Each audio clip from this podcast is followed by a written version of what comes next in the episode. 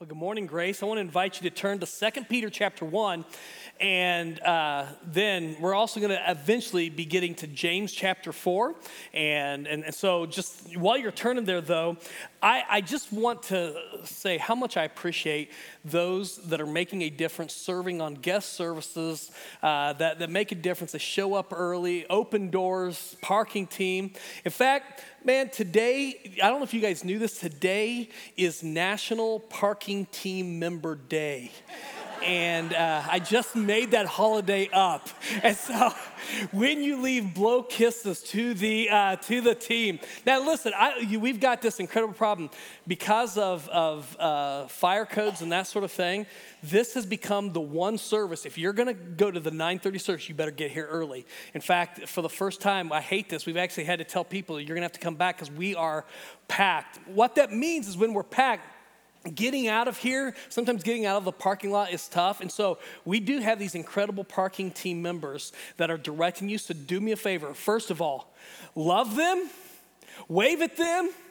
A, kind wave, and uh, you, uh, just, you know, like I said, just blow kisses. But then follow their directions. I know for a fact that getting out of here, when you turn right, some of you are like, well, I, I live that way turn right. Last week, I kid you not, we, we had one parking team member that almost got hit two times.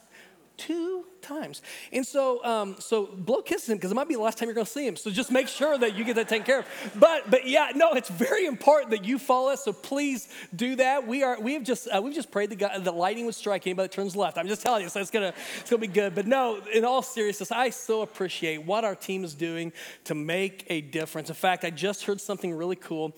I, I had the chance to, to speak at the monthly, they call it Sisters of Grace breakfast on Friday.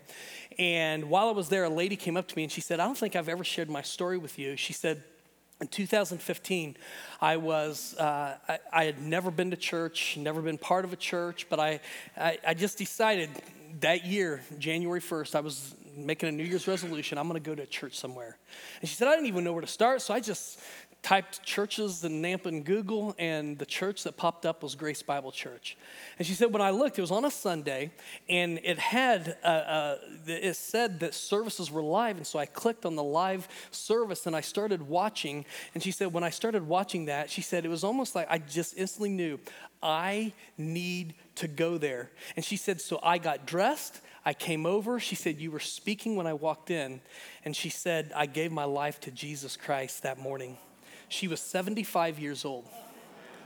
She said, I left. Hey, no, I, th- it even gets better. She said, when I, when I left, she said, it was just this warmth. I just knew. She said, I was so happy. She said, when I walked in the, the house, I was so happy. I kissed my husband. And he didn't know what had happened to me. And, uh, and she said now eight years eight years later she said god's made a change in my life. And I, I just think of that man. We just never know what's going on. And so if you're that person you might not be 75 you might be 15 you might be 35 wherever you happen to be. But what i know is that god is still in the business of changing lives.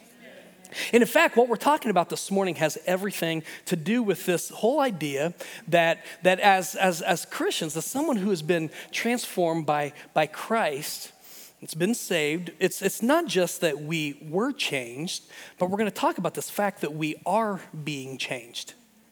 Now, part of this is a struggle for, for us. And, and so let me just illustrate it this way I love being in shape, but I also love tacos. And so, like, there are, there are times that there is, a, there is a battle between the two. You know what I'm talking about? Come on, some of you know what I'm talking about. Taco Tuesday rolls around, you're like, man, you find yourself, uh, you know, there at the Lone Star Market or whatever, and you don't even realize you have down six tacos. You're like, what just happened? All you see are the crumbs, and you're like, I lost my mind. I blacked out. What happened? Some of you feel that way when it goes to, you know, when it comes to anyone, you know, you love good grades. You just love hanging out with friends more than you love studying for, for the test. You know what I'm saying? We, we have the struggle. But, but I, I do think there's something to be true. There are those of us that you, you would get this. You love Jesus, but you hate to admit it. You also struggle with, you, you kind of love your sin too. And so, what, what do we do when we feel this tension? Because there's some of you that are here that, that you, you're like, I, I know that I've been forgiven, that God saved me, but I also know that I am feeling this internal tension. Well, what I love about the series that we're in, Second Peter, he talks about how to resolve this tension. He's going to talk to us a little bit about what it means, not just to, to think that we've been changed and then we don't have to change anymore. No, we're changed, but we're changed to change. We're going to continue to change. And last week we looked at the verses that almost, it almost seems too good to be true when Peter writes in verse 3 of 2 Peter 1 that his divine power, talking about Christ's divine power, his divine power has granted to us all things that pertain to life and godliness through the knowledge of him who called us to his own glory and excellence, by which he has granted to us his precious and very great promises, so that through them you may become partakers of the divine nature, having escaped from the corruption that is in the world because of sinful desire. And so, so what I want to do is, as we break this down, we're in the series, I, I want us to talk about this last phrase of, of chapter four. Uh, I'm sorry, of verse 4, chapter 1, verse 4. And then we're going to go to James 4 to, to kind of provide a little commentary on understanding this, this whole thing uh, that, that he's talking about here. Because there is, there is something that's actually is pretty amazing. It's a pretty cool, cool statement here. He says that since we've been granted his precious, very great promises, through them, we've been given the possibility of partaking in his divine nature and, and then it's like, it's, it's in past term, having escaped from the corruption that's, that's in the world because of sinful desire.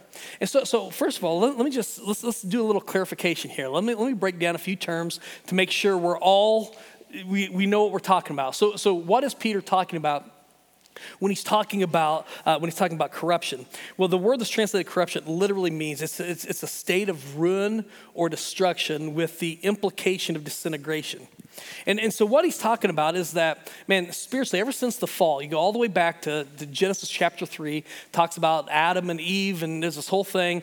Uh, they, they had very clear instructions. They did not respond to those instructions, they disobeyed uh, what God had asked them to do, and, and, and they sinned. And there was a curse that was associated with that, with that sin. And honestly, that curse has been handed down to every generation ever since then.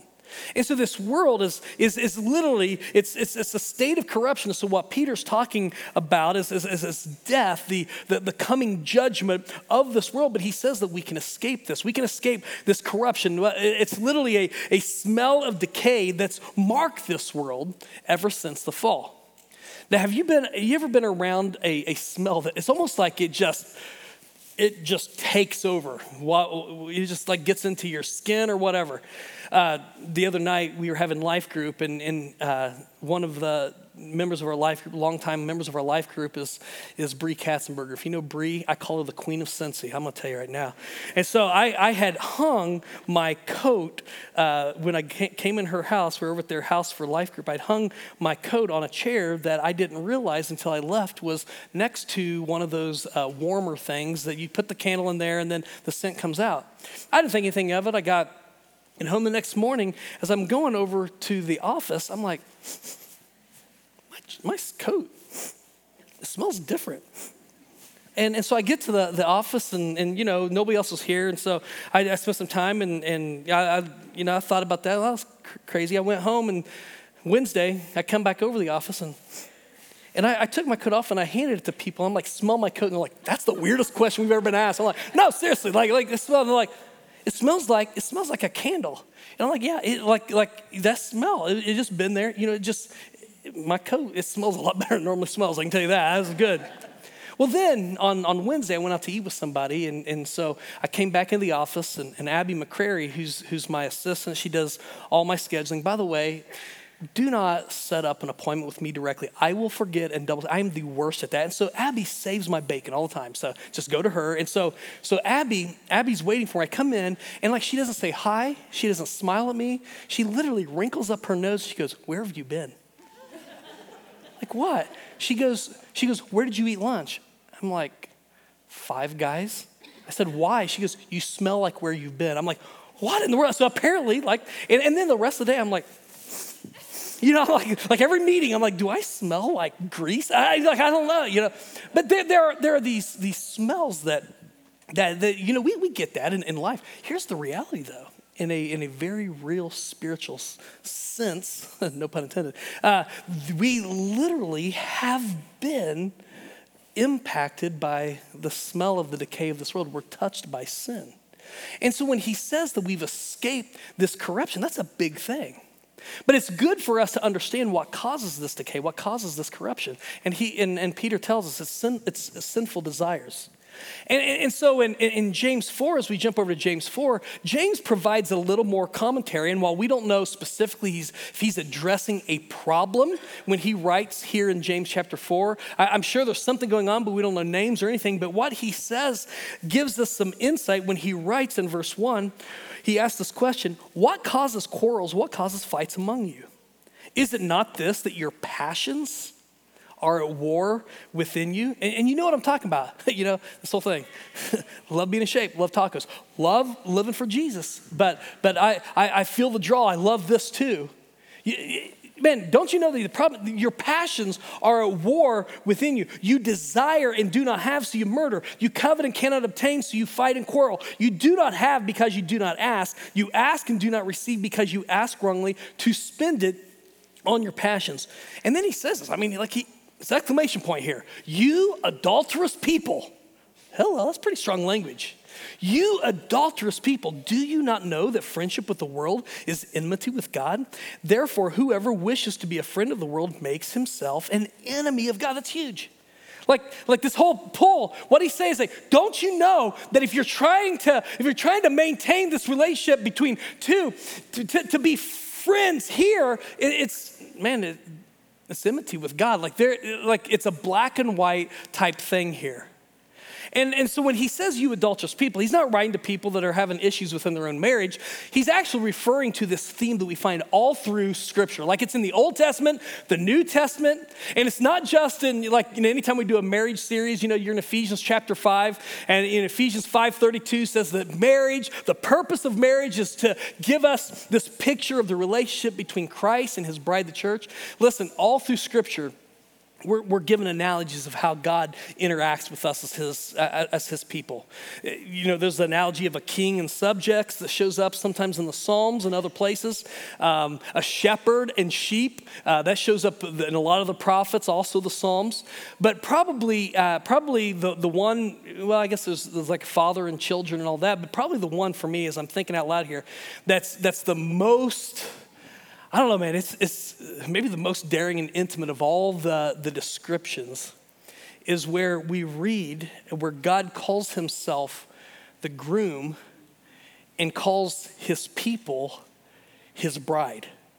And so, like, like when you when you go through this, it, it actually changes the, the whole our whole understanding of a relationship. There's one thing to be the subjects of a king, it's another thing, it's a whole new level of commitment when we see ourselves being the spouse of, of someone else. You know what I'm saying? That the level of commitment raises considerably.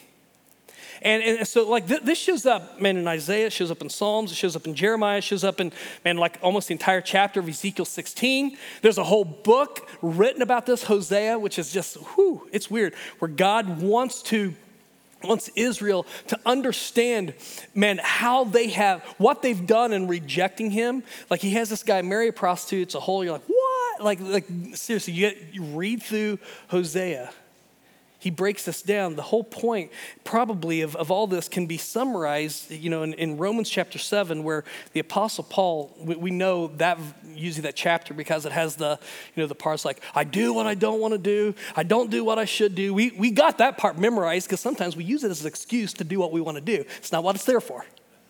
But actually, in the first part of, of Romans chapter 7, before he ever gets into that, he's using this idea of a husband and wife, and he says, You're no longer, in essence, married to the law, you're married to Christ. You're not, you're not part of this old life. You have a new spouse. In fact, he, he goes, goes as far to say this. He says, As a woman is married to a husband, so you died to the law so that you might belong to another And here's the reason so that you might bear fruit to God. This sermon is not about the birds and the bees. His point, though, is this just as in a, in a relationship between a husband and wife, in that intimate, intimate relationship, the result of, of physical intimacy is the fruit of that is children. In the very same way, there's this intimacy that we have. We are the bride, with this intimacy with Christ. In fact, there will be fruit that comes from that. There is a noticeable change. And so when James is saying, you adulterous people, he's talking about friendship with the world. He's not using the term friend like, like uh, as a platonic term. You know what I'm saying? Where it's a platonic friendship. So, for instance, I mean, I've got a lot of friends. Uh, man, I, I love the staff that I get to work with, work with the greatest people in the world. Guys, girls, they're my friends. But it's not the type of friendship that I have with my wife, right? So, so like, so let's just let's use this crazy, off the wall, ridiculous example, and you'll you'll get what I'm talking about. Let's just say when Lori and I got married, June 19th, 1999, that on that day, had the ceremony, we had the reception, do the cutting of the cake, and then we're gonna leave on our honeymoon. Let's just say that I tell her as we're leaving, I say, hey, listen, we're supposed to stay at this hotel um, are you cool with me dropping you off and then I'm gonna go spend some time with my uh, other girlfriend tonight? Are you cool with that? Like, w- when, I, when I say that, it, it, like there's almost a visceral, like, whoa, that is jacked up. Yeah, yeah, exactly. That's, that's messed up. And I want us to understand this relationship with, with God. Our relationship with God is not an open relationship. What we don't see, we don't see our sin, we see our sin as just our failures. We don't, uh, usually we view our sin, even when we pray, man, we're, we, we're repentant and all that, we're confessing, and, and God, man, please take this from me. We, we see it not so much of, of how He's viewing this, we see it just, we see our failure and we don't want to be a failure. But literally, here's, here's the way Scripture reveals this friendship with the world, it's not a platonic thing. It's, it's talking about sleeping around with the world, if you will, is the same thing that where I'd have a serious issue if my wife was ever was spending time with her old boyfriend. It's the, it's the same kind of, of language that he's using. That's why he says, you adulterous people. And, and me saying that, like literally, even as I'm saying, it, it feels, it's like this uneasy feeling like, whew. Yeah, now we're getting what, what, why this is so important. You see, when, when, we're, when, we're, when we're reading about this and we're, we're talking about the world, it's not, when I, when I talk about the world, it's not like just having fun. There's nothing wrong with having fun. There's, there's nothing wrong with, man, enjoying relationships. I'm, I'm talking about the, the, the, world, when he talks about us being friends with the world and how that is antithesis to, to being married to Christ, if you will, being the bride of Christ. The, the world is this, is, it's really, it's, it's an invisible spiritual system that is opposed to God, that primarily manifests itself through lust. And so when I talk about lust, like we, we, we hear the word lust, we think of that in a sexual context. But, but lust is not just a sexual contest, though it could be that. Lust is a desire for something to satisfy and for something to give us what we want other than Christ. And it's this, it's this lust that, that, that pulls us away. And this lust will often lead to addiction. Now, when we think of addiction, you know, even like our Celebrate Recovery ministry that meets on Monday nights here at the church, we think of just addiction to alcohol or maybe addiction to porn or addiction to drugs or whatever. No, no, no, no. No, these lusts has it's, it's, so much more. It's, it's lust for, for power. It's lust for, for anything that gratifies or delivers on pleasure. And so there, there can't, there, there's more than just addiction to what we think of when we first think of addiction. There's addiction to anger. There's addiction to violence. There's addiction to getting my way at all costs. There's addiction uh, to, to lying. There's, a, there's addiction to, to amusement, to, to social media. There's, there, there's addiction uh, to language that dehumanizes others. We don't know how to disagree without dehumanizing the other person. There's, there's, this, there's this addiction that has everything to do with this lust. And, and, and this, is, this is what he's talking about. This is what Peter gives us this good news that we've escaped this. And you're like, whoa, well, hold on a second. I'd like to say that I've escaped that, but I haven't escaped that. Hold on a second. No. Peter says that you have. And, and I'm gonna, I'm gonna talk about three things. Uh, I'm gonna talk about three things, but two of them, we're gonna look at what God has done when it comes to escaping, but we're also gonna look at uh, the part that He has called us to play when it comes to experiencing victory. Because here's the good news, church you've been called to victory. There's a reason, I didn't get a lot of amen. Some of you like, yeah, I'd like to believe that, but uh, no, listen. There's a reason why Paul wrote in Romans chapter 6, he's a reminder. If you're in Christ, you are no longer a slave to sin. You're no long, you might feel like it, you might be trained to be a slave. You're no longer a slave to sin. You are slaves to righteousness. He said, so therefore, present your members, present your body as slaves to righteousness. So there's, there's three aspects of this that we, that we have to, to look at. But, but, uh, but I want to make sure before I, before I break them down that, that, that, that we understand that we have this incredible potential Here's what, what Peter does in, in 2 Peter chapter 1. He ties this potential of escaping the corruption of this world specifically to Christ's precious and very great promises. He ties them to his promises. Those promises says that you can live he said, Because I've lived, you'll live. That, that says, I've come to give you life and give it more abundantly.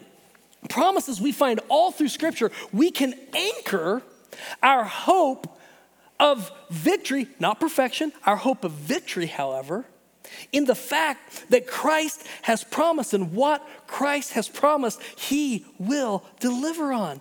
And when he says that, that, that we will become divine partakers, he's not talking about that we're going to become a God but he is talking about we will become godly. We, we will become, we will begin to share in the moral qualities of Christ. We will be transformed. You see, we are changed and we are being changed. It starts with this word that we call conversion.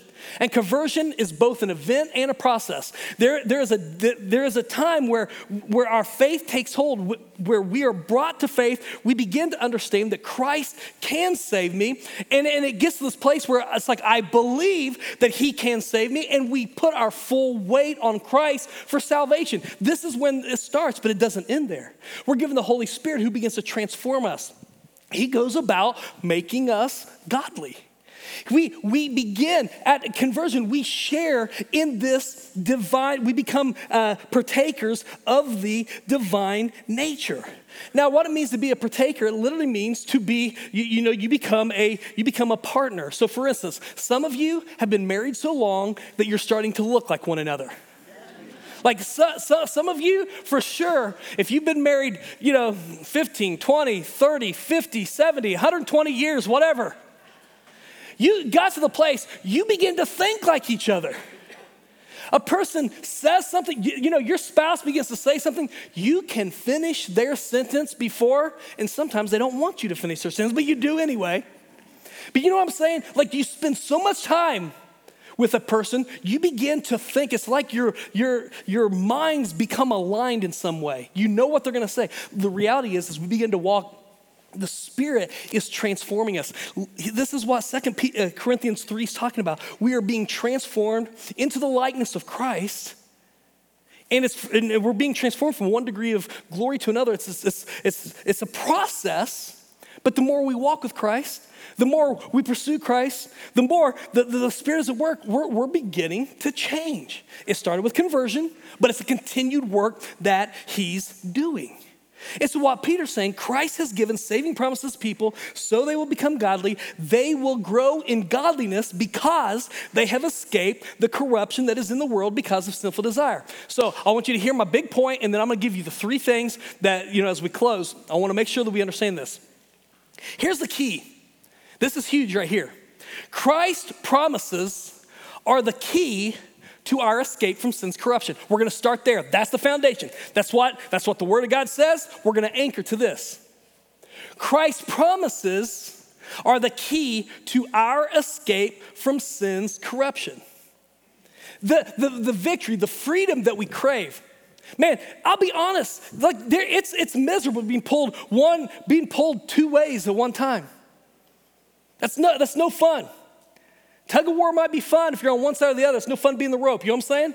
Like, we want to get past this. We want to go all in, but, but we feel like it's not possible. No, Christ's promises are the key, which, first of all, it just means you need to know Christ's promises. You got to know Christ's promises. Now, here, here's a few things we need to know. We need to know what God has done. First of all, we escape the spiritual corruption of our fallen nature at salvation. This is Christ's work. This is what, when we believe, when we believe in what Christ has done, we escape the spiritual corruption of our fallen nature salvation. And whether we know this or not, what we have to grasp is we let Scripture inform what happened. We don't let our feelings inform what happened. And here's what Scripture says. John 1:12 says we become children of God at salvation.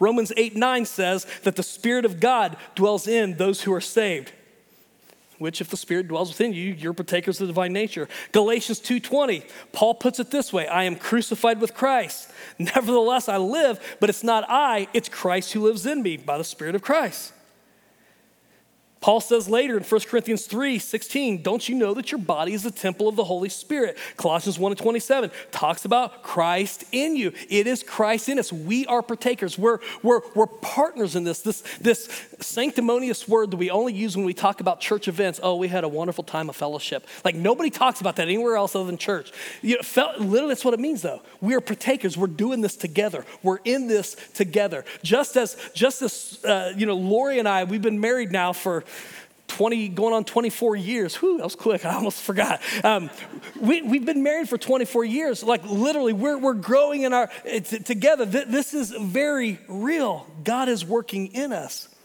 And so we escaped in a, in, a, in a, very real sense the spiritual corruption of our fallen nature at salvation. Whether we grasp that or not, it's true. But here's another thing that you've got to hold on to we will totally escape corruption when Christ comes back.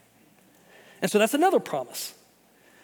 I don't know if you've ever been on a missions trip or anything like that, or maybe, maybe just you, you found yourself in an environment where you are an honored guest.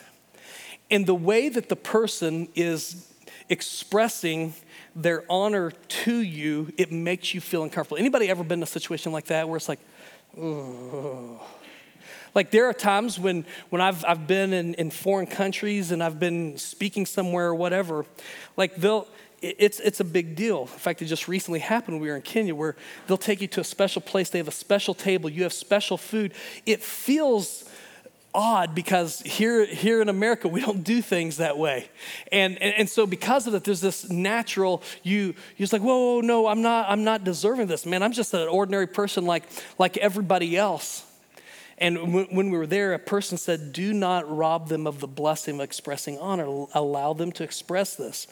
Be humble enough to receive with gratitude the honor. I'm like, Oh, that's good right there. but there's coming a day when we're going to, we're going to receive something that is going to blow our minds. Because, first of all, salvation, if we grasp this salvation we've been given, we know that we're unworthy. We just know that, that we're unworthy.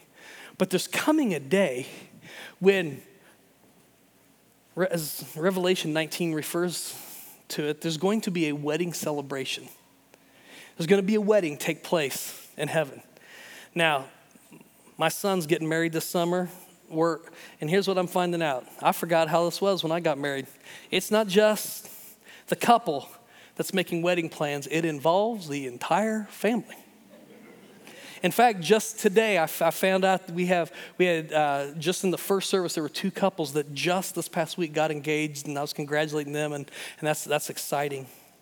Now, wed- weddings are wonderful things, but there's going to be a time in heaven that, that they're going to have uh, this, this wedding.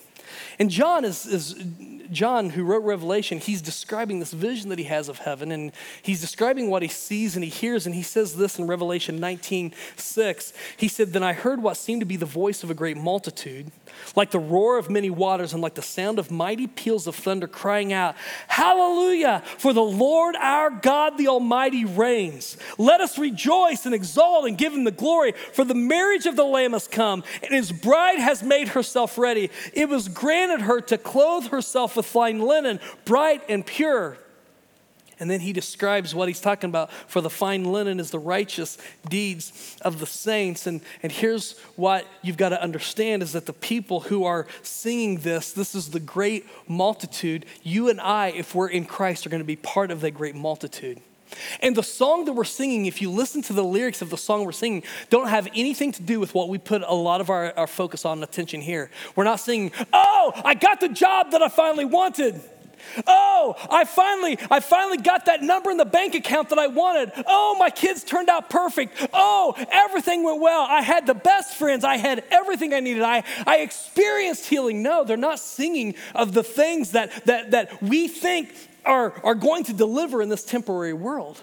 No, what they're singing, there's two aspects that I, that I saw in, in, in what John was listening, the song. First of all, the, what they're doing and they're acknowledging the song is that God wins, God reigns. Christ won the final victory. He defeated Satan, sin, the flesh, everything we can't defeat, He defeated. We're here because He reigns. That's, that's an incredible part of the song that's gonna be sung in heaven.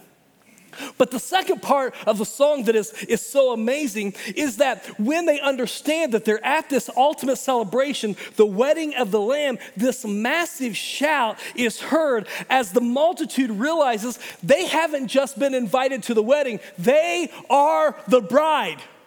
They're the bride, and they look down and, and all of the, the filthiness and the rags, because what does Isaiah say? Our righteousness is nothing more than filthy rags. All of the, the, the, the righteousness that we had tried to work and we were, we were trying to do everything. No, all of that, all of that thing that, that, man, we stumbled and the temptation that kept us back, it is gone. We have been set free, and we have been set free for eternity. We are the bride of Christ. When they realize that, it's like, are you kidding me? We're not just guests, we are getting married.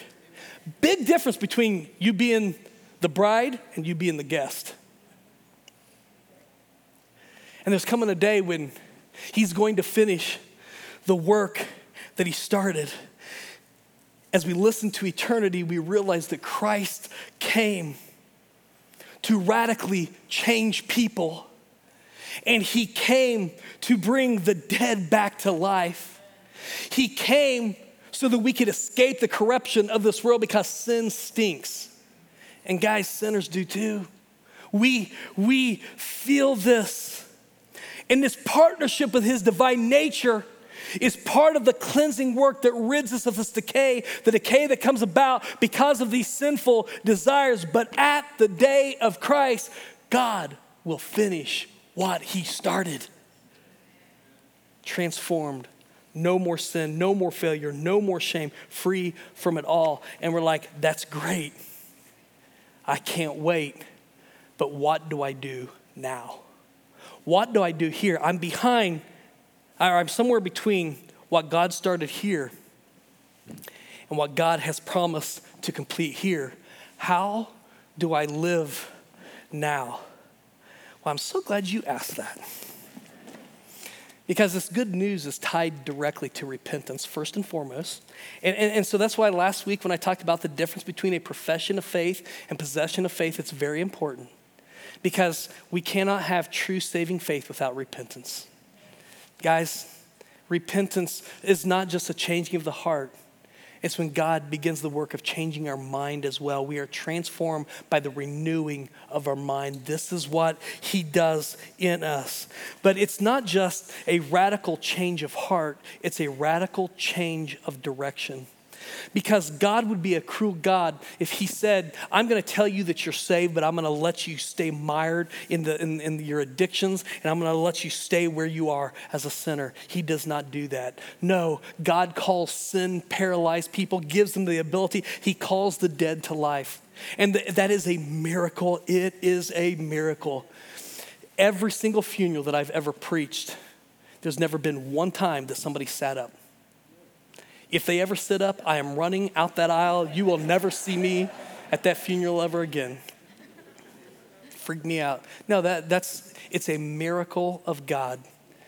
Dead people don't see, dead people don't hear, dead people, listen, we can't do anything for ourselves, but God brings us to life. The same power that raised Jesus Christ from the dead is the same power that has brought, if you are a believer, a son or daughter, the bride of Christ, He has brought you to faith. He's brought you alive in Christ.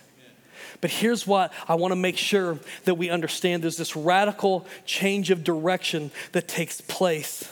And for those of you that, that you're like, yeah, I want that, but you don't understand what, what I'm in, I'm destined to a life of defeat. Maybe you're, you're gripped by this particular addiction that you have tried to break. You're part of a family that seems hopelessly divided. Maybe your own marriage has fallen short of, of what you know God has designed it for. Maybe you're lugging around this, this pain and this shame from your past. Maybe you're tired of, you're, you're tired of good intentions intentions gone bad, of broken promises, of all of these hopes and dreams. You need to be changed. You crave, you crave something, but it seems so far away. I'm forgiven, but I can't change. Here's the good news. You can be changed. But you've got, to, you've got to understand that everything that's been given to you for that change is anchored by the promises of Christ, which means that you've got to know the promises of Christ. This, what we read, that we've been given everything we need for life and godliness, this is best news. This is the best news possible. This is the good news. It means change is possible. It means if we've been given everything we need for life and godliness, you can either listen to that and like, hmm, that's, that's good, and, and then we can forget about that message, go about our day, turn on the playoffs or whatever we're gonna do this afternoon and forget, or we can, we can't, or we'll just let it get in there like an earworm. We can't, ah, Ah, change is possible. Change is possible. I've been given everything I need. Change is possible. Change is possible. That means that marriages can change. That means that kids can change. That means that the church, that, that our church can change, that friendship can change, that bitterness can be put to death, that that addiction can be broken, that fear can be de- de- defeated. Thanks to the fact we've been given everything we need, it means that change is possible because of Christ, his death, his resurrection, his promises, the incredible opportunity of sharing the divine nature. Every person that smells like death can be cleansed, but you can also escape that. Not just in a spiritual sense, but we can begin to live the life now. You're like, okay, tell me. Okay, here we go. Here we go. Flat out, here's our part. You gotta stop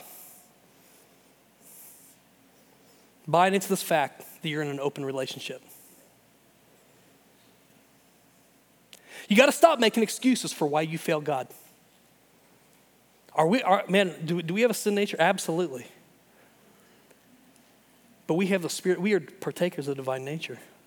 Flat out, you have to break it off with the world. We can call, listen, friendship, listen, flirtation with the world is a very real thing. It, the, the, the pull is there. And so, what I love about what James wrote is James keeps on writing, and he gives us some, some, some great, some, some great advice here. For every person that's, that's wrestling with the pull of sinful desires, listen, I get it. I've been there. I struggle with temptation. Listen, tempta- we are never going to live this life unopposed. The temptation will come. We are at times going to fail, but we don't have to fail and then say, because I failed, I'm destined for a life of failure there's the potential for us to get up and move forward. And can I tell you what anchors that? It's what James continues to say. When he says, You adulterous people, you can't be, you can't, don't you know that friendship with the world is enmity with God? He says this. He said, For, the, for everyone that's, that's, that's, that's wanting to, you know, that's, that's wanting to break free, he said, uh, you know, he talks about how God yearns jealously over the spirit he's made to dwell in us. But then he says this in verse 6 But he gives more grace. Therefore, it says, God opposes the proud and gives grace to the humble.